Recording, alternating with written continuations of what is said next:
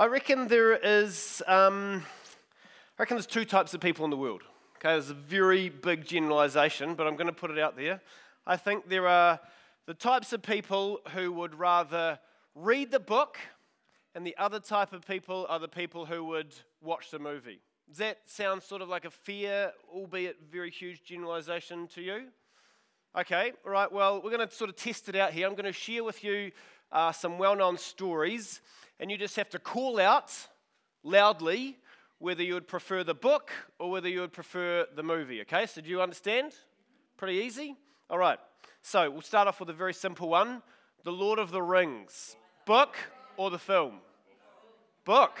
Okay, neither. Okay, neither. Oh, well, sorry, there's three types of people then. Yeah, rough. Okay. if you're a neither, this isn't really going to work. So um, we'll just we'll just see. Okay, so not many people for the film. Interesting, interesting. Okay, what about this one? Little Women, classic. There's been a lot of film adaptations of Little Women, 1948, 1994, and most recently 2019. But you would prefer the book? Is that what you're saying? Yeah, Arnold, you'd prefer the book? Okay, Charlie and the Chocolate Factory. Classic. The movie. Wow, gee, this is crazy. The classic movie from the 70s or the um, one from 2005 with. Um, okay, classic. All right, cool, cool, cool. Okay, this could be controversial, this one. Pride and Prejudice.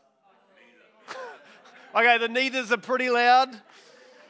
If it's any consolation, uh, I have actually watched the five hour marathon movie, which is called Pride and Prejudice. Um, yeah, it was part of the condition of getting married, so I sort of feel like I had to do it.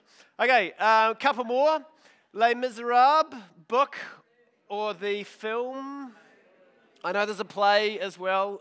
I wasn't hugely aware of it. Apparently, the book by Victor Hugo is classified as um, a classic work of literature from the 19th century, and I just watched the, the, the film, which had um, Hugh Jackman and, and others in it, and didn't realize it was a musical movie. And after about half an hour, I said to Dana, Why are they all singing at each other? no one does that in real life. No one goes, Hello, how are you? It's just, anyway. All right, The Da Vinci Code. Classic uh, film, uh, uh um, um, sorry, a book by Dan Brown, or the film with Tom Hanks book. Okay. All right. And the last one The Chronicles of Narnia. The book or the movie?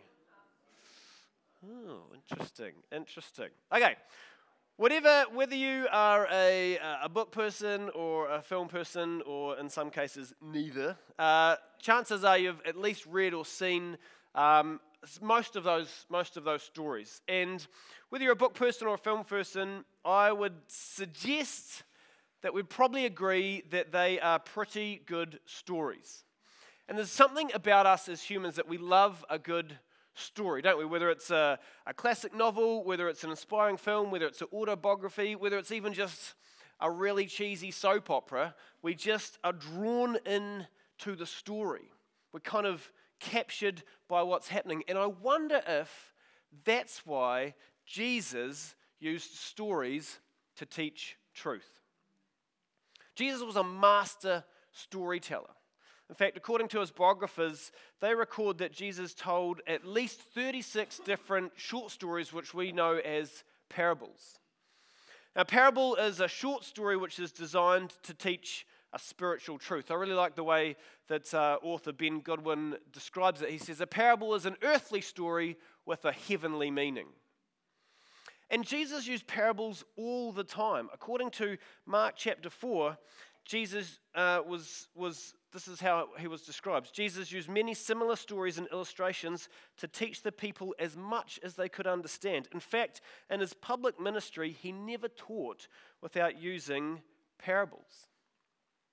And so Jesus taught the crowds using these short stories, and it seems like they were very well received. Early on in his public ministry, people were astonished. They were just amazed at what he was teaching. If you flick back a couple of pages to Mark chapter 2, this is what we read. The people were amazed at his teaching, for he taught with real authority. quite unlike the teachers of religious law.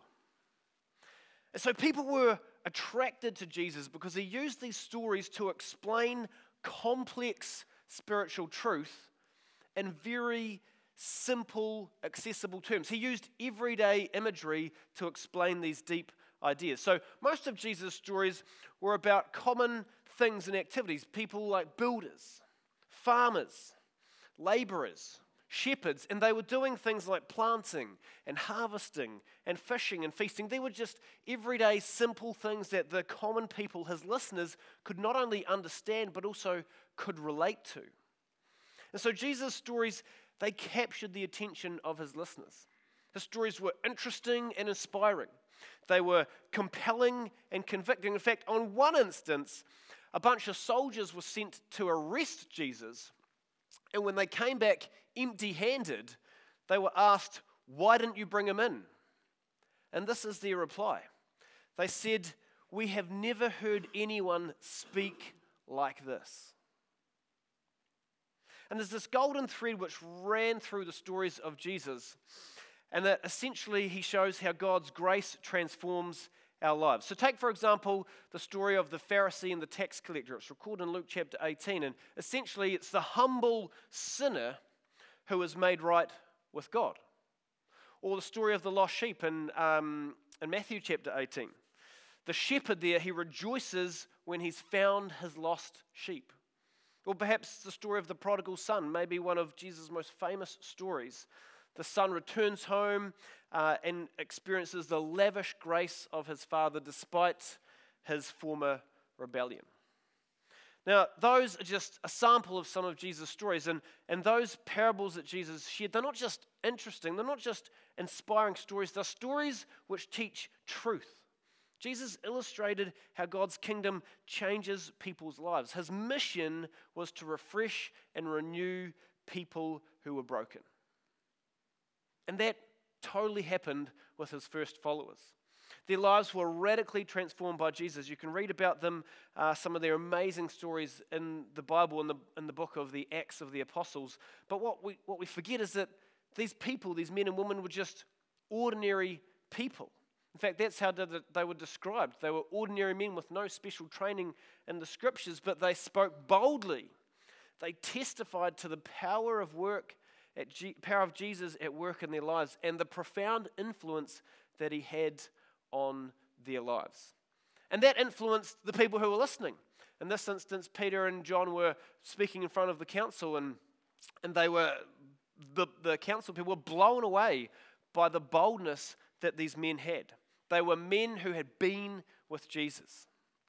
And so, since the beginnings of the Christian church, the testimonies of Jesus at work have been hugely powerful. They've been inspirational. They have in, impacted and influenced the, the listeners who have heard them. So, this morning, I just very simply want to introduce to you two people here from ABC who have experienced the power of Jesus in their lives, the transformative effect that he has had. So, if you could welcome Murray Smith and Tammy to the stage, and we're going to ask them a few questions.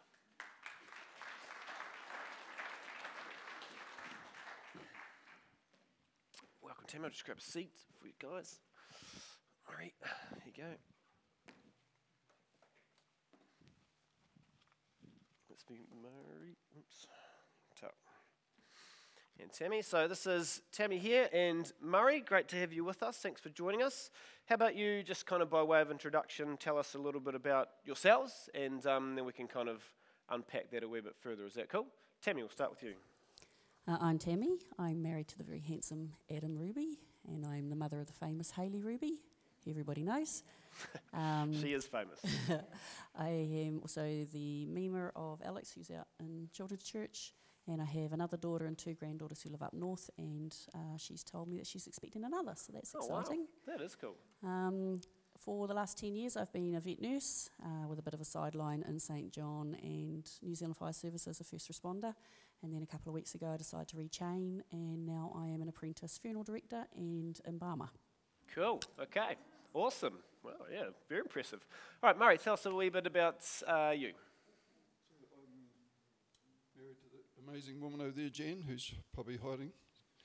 Um, and I told her I wouldn't bring it up in the celebrations, but she did have a birthday the other week. I'm allowed to say it because it's a different slot.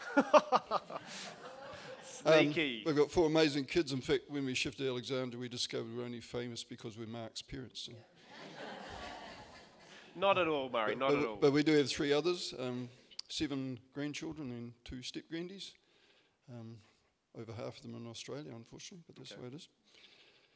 Um, what have I done? Um, through my 20s, I worked my. You're not allowed to say butt in church, are you? I worked my butt off, uh, shearing, freezing, working, farming, attempting to become a farmer. My early 30s, my wrist blew, and it seemed God had other plans for me, so I spent the last 34 years working to social services, a variety of ta- uh, places. Probation was my longest, 13 years, which was the most interesting place to work. Mm. Um, Just trek alongside people and stuff there. yeah, so that's, that's Cool. kind of it. So, if we could start with you, Murray, what are some formative experiences that you can think of in your younger years? You sort of talked around you know, the hard work that you did, particularly in your 20s. Um, but maybe there was something in your childhood or your youth that was just quite formative that you can kind of recall from your early years that kind of shaped you into who you are now a wee bit. Um, I, think my childhood was reasonably unremarkable. Uh, in those days, you were kind of scared of your father because he was strict and your mother was always a bit softer. Um, we shifted when I was 13 from Hawke's Bay, rural town, to Dunedin, and my parents and I stopped going to church at that point. So prior to that, I'd been going to church. Yep. Uh, probably had a belief in God. Um, so my teenage years, secondary school, did quite well. Very keen on my sport relatively good academically. And then late teens, I kind of lost my way, failed at varsity, went off to Australia, and um, the usual stupidity that you do in your late teens. Um, I think I've always had this overdeveloped sense of justice, which is probably, I don't know where it comes from, but um, it's probably why I ended up in social services. Yeah, and you've been able to see, hopefully, some injustice turn, injustices turned around in, in, that, in, in that time, would you say? I'd like to say that, been a lot of fails on the way. Yeah, yeah, yeah, not easy. Tell me, what about you? What sort of formative experiences for you in your early-ish years that you can kind of recall? Uh, my childhood was a bit problematic. Um, not Christian, in fact, Christianity or religion was seen as being something to be quite suspicious of or superstitious about. Um, I was brought up by a solo mother who was quite distant, uh, heavy on the discipline and light on the love.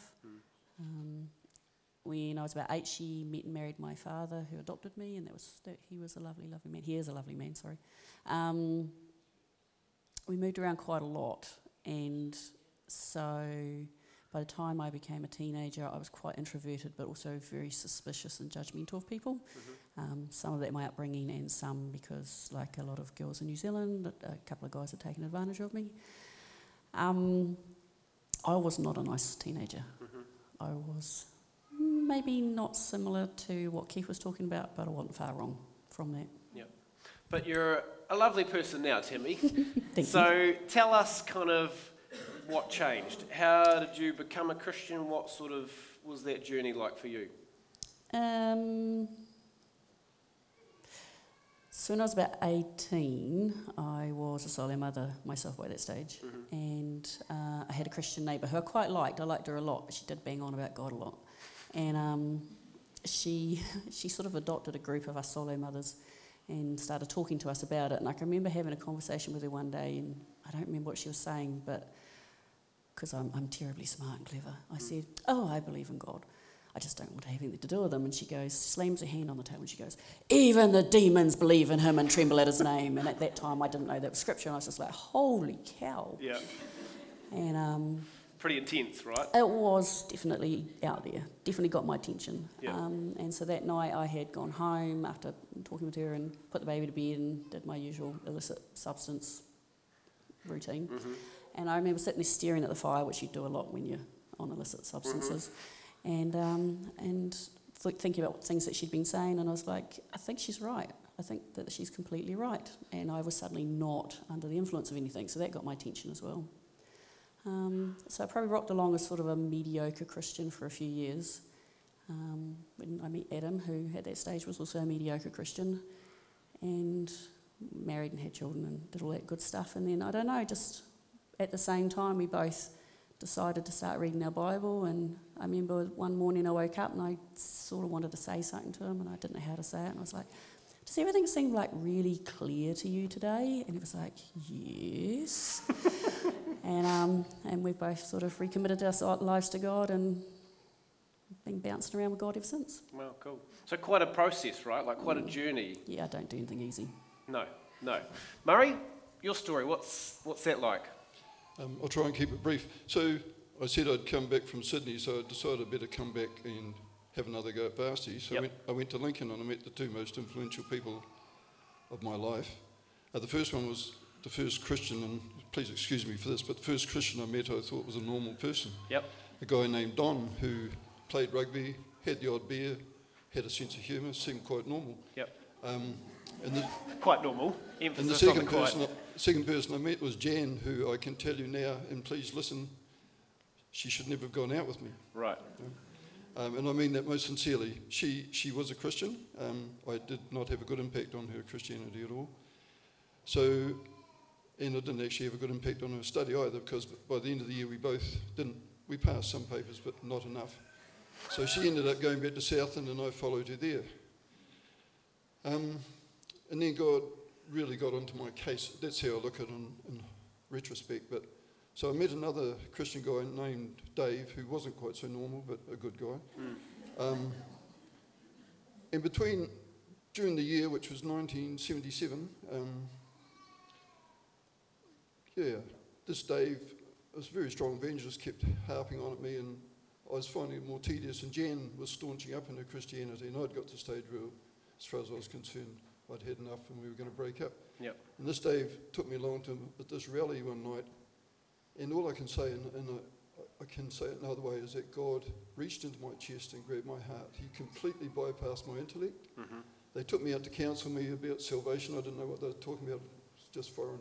All I knew that something dramatic had happened. And the absolute proof was our relationship was completely transformed. Mm. Completely transformed From that moment on. from that moment on. Yep. And so I've never had to doubt Mm. my, my salvation, although I didn't know it in those terms at that time. Mm. Well, And um, so, like I say, Don, I think, showed me a real example of how to be a normal Christian. Yep. And God intervened. yeah. And so from that moment, I mean, was it smooth sailing or was it still challenging, you know, Well, highs and lows? I mean, the rest Well, I of your remember life. Don, Don's mother was a wonderful woman. I said to one day, How do I stop swearing? Yeah. And she said, Hand it over to God. And so, slowly, in some cases fast, like Yep. I say, the transformation of our relationship, Yep. in other parts were, much more slow. I've, I can still swear, I've still got a good temper, but Yep. much more control than I once had. Cool. Awesome. Tammy, what about you? What's your life been like since since those formative moments? I mean, obviously it's not always life isn't easy, right? But when you become a Christian, it's not a cakewalk and it's not just super easy. But how's your faith been influential and helpful for you in in the last few years, decades? Um, I don't believe in miracles, I rely on them. Mm-hmm. That's been a big one. Um,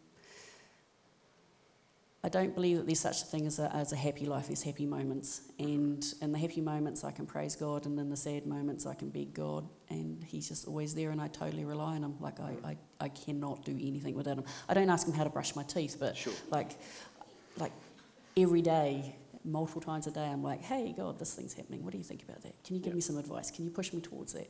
Um, I've had, like everybody else, four or five really horrible events, you know, b- big valleys Mm-hmm.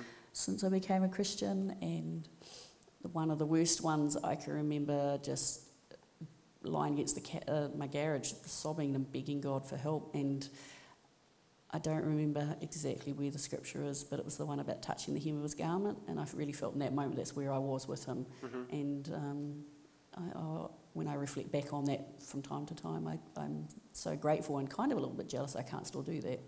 I think you've got to be in those really intense moments to really get that connection. Mm. It's not to say that I don't have a connection, it's just I don't have that sort of extreme Intensity emotional of response. Yeah, yeah. Murray, anything to add from your sort of story as you reflect back on it, those those highs and those lows?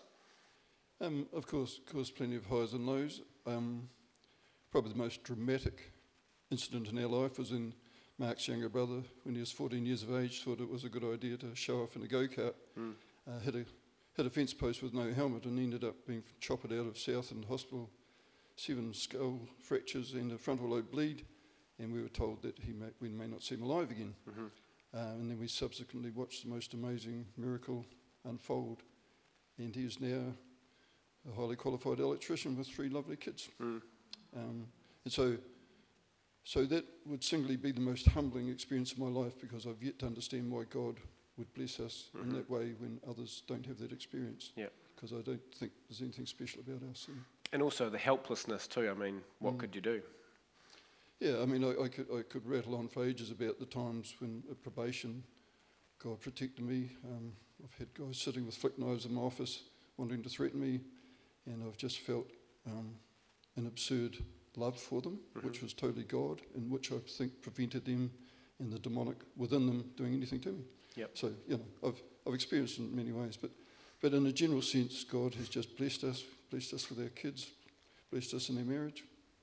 So let's talk about that. Um, your connection with other people for both of you. Like, how do you go about sharing your faith, particularly when maybe people might not be hugely um, positive or you know all that sort of stuff? Well, I think Don, Don has been the, the example I've used all my life. Mhm. Um, I guess a lot of my life I've worked quite hard and not hanging out with Christians too much because, um, so particularly in hunting, pig hunting, I've, I've worked very hard and hanging out with some hard cases. Yep. I've made life more difficult for myself because I decided my shearing days to give up drinking, so that's yet another barrier. But despite all that, I've managed to, um, yeah, hang out with some pretty hard, hard guys and really enjoy their company. I was actually very popular with their partners and wives because they knew there would be a sober driver when they were coming home from hunting. um, have I led many to the Lord? No, I haven't. But I've been in situations where others have. I can remember one time when two real hard cases were going to have a good scrap. Mm. Everyone else just fled. I jumped between them, said it's just not going to happen. Mhm. Uh, blessed are the peacemakers. It's always a risk that both of them punch you at the same time. But those are the sort of things that where you can make a difference. Totally. Mm. Yep. Totally. Tammy, what would be your sort of approach to sharing your faith? I just don't hide it. Um, I don't make a big song and dance about it. I don't Mhm. wear a big giant hat that says hello, I'm the Christian. Yep. I just, I- I'll just talk. People say, What do you do on the weekend? Oh, you know, we cut some fire, we shot a beast, went to church, had a good message, then we went out for lunch. Yep. And um, so people within about a day or two of meeting me know because I just literally don't hide it. Mm-hmm. Um, can't say I've ever particularly feel like I've led anybody to the Lord, although Haley's certainly been the recipient of much teaching. Um, I think only once in my life I can actually recall standing there and giving somebody the whole gospel and being amazed at the time that I was doing that. Mhm. I don't know what ever happened because I never saw the person again. Mm-hmm. but it's still a link in the chain, isn't it? Exactly. Right. And same with you too, Murray. Like you're actually perhaps pushing back some preconceived ideas of what a Christian, particularly a Christian man, is like. You know, and uh, obviously it was really inspiring for you to meet the guy Don and to see that he was pretty down to earth, pretty normal, loved a good outdoors sort of stuff, and could be quite manly, but also you know certainly um, a deep spiritual faith there. Well, I, I'm many things, but I am a Kiwi bloke. You know, Yeah. I love my rugby, Yep. hunting, etc., etc. Yep. But but I also love Christ. So Yeah. But Totally. they're not mutually exclusive. Exactly. So, finally, uh, for you both, what's one encouragement you just want to leave with everybody that you want to give to everybody here? Um, I don't know. What is it? Tammy? One encouragement that you'd leave for us? it can be challenging to be a Christian in this world. Mm-hmm. And um, Joshua actually stole my scripture. So it's, jo- it's Joshua 1 9, be bold, be strong, be not afraid or dismayed, for the Lord your God is with you wherever you go. Cool. Awesome. Murray? Interesting. Joshua's my biblical hero too. Um, I actually mean it, and I'm reminding myself because I've now shifted to Alex and haven't done anything about it. But I think the most important thing we Christians can do, apart from following Christ, is to have plenty of non-Christian friends. Hmm. Uh, it's very, very easy to get in your Christian circles because it's comfortable, it's nice, yeah. But actually we're not we're not leading them into the Lord or being an example if we're not doing that. Cool. So, are you happy for people to come and chat with you afterwards if they want to talk more or encourage you mutually the way you've encouraged us? Yes, and I'll even talk about the funeral directing. She's taking clients, is that what you're saying? Taking a few sign ups. Yeah, it is. Yep. As long as they don't want to punch me or spit in my face, that's fine. Excellent. All right, thank you both very much. We really appreciate that. I'll grab it,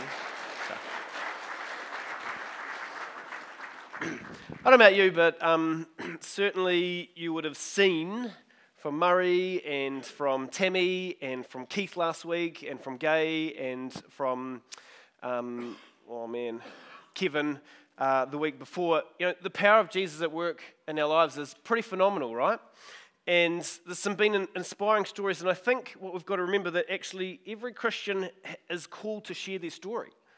In fact, part of our series for the last couple of weeks is about just uh, focusing on having those conversations in a very simple and a very natural way. That's why our key verse for the last few weeks has been this from, um, from 1 Peter. Honor Christ and let Him be the Lord of your life. You've heard people talk about how that is the case for them.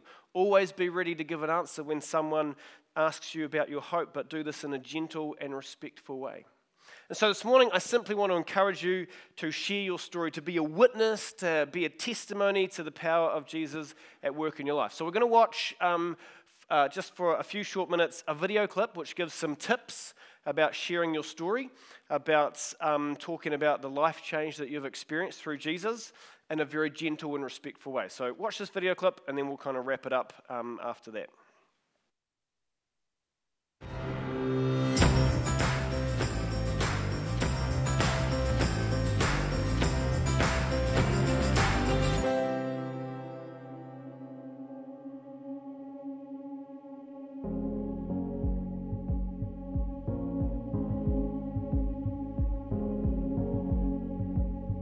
Everyone loves a good story, and today we're going to talk about the power of our testimonies because when God works in our lives, it isn't with just us in mind. He has given us stories to pass on.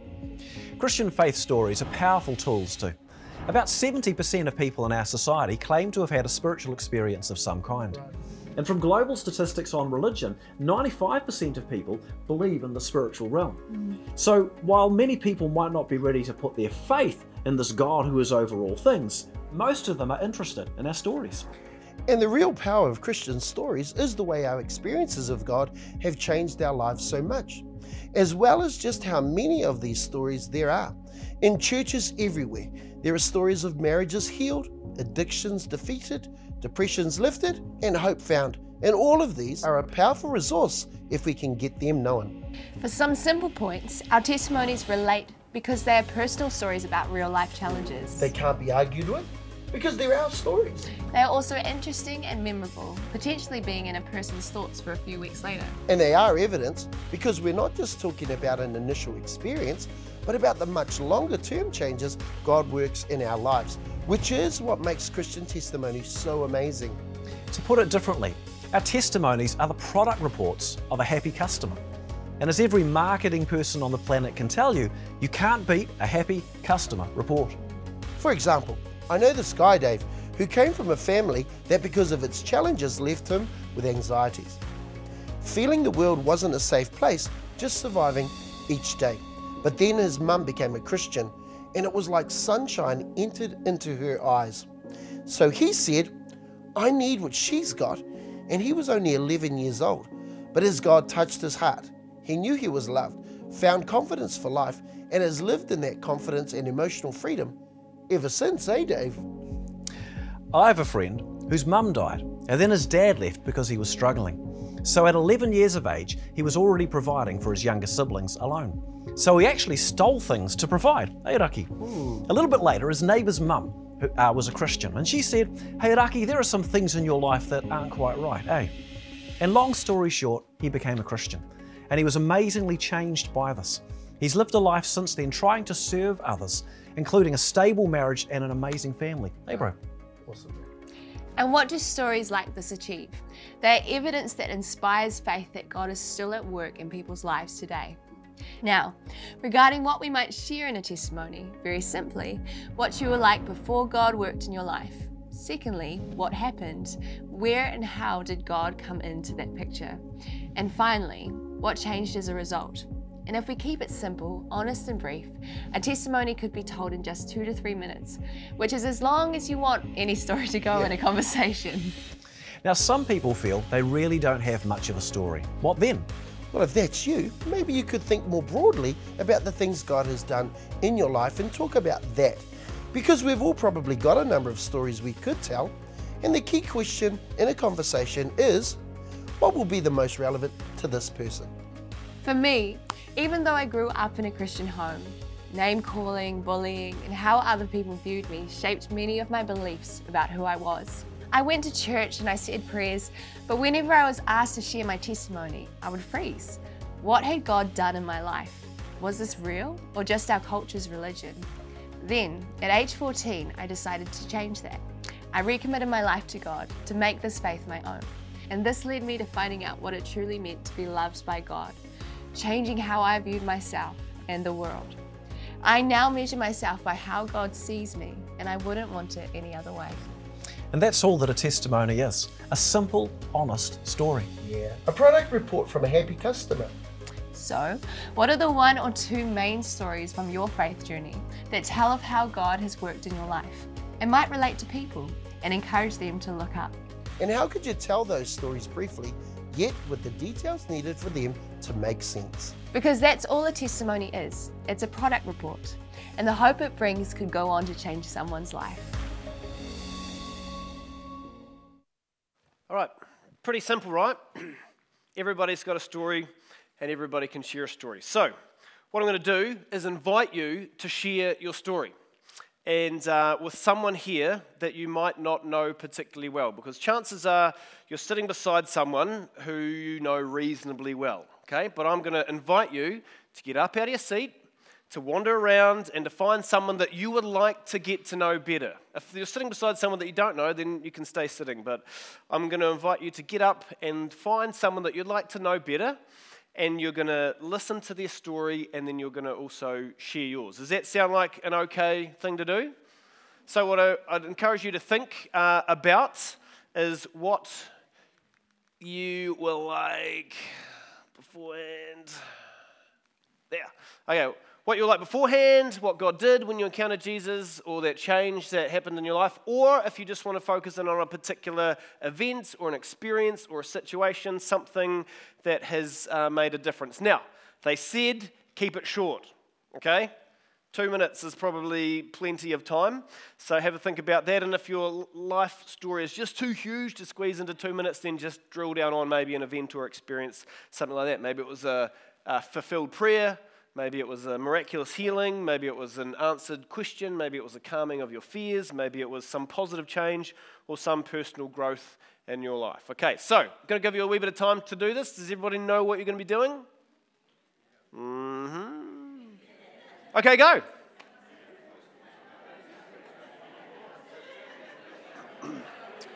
Okay, um, we'll just kind of draw that conversation to a close.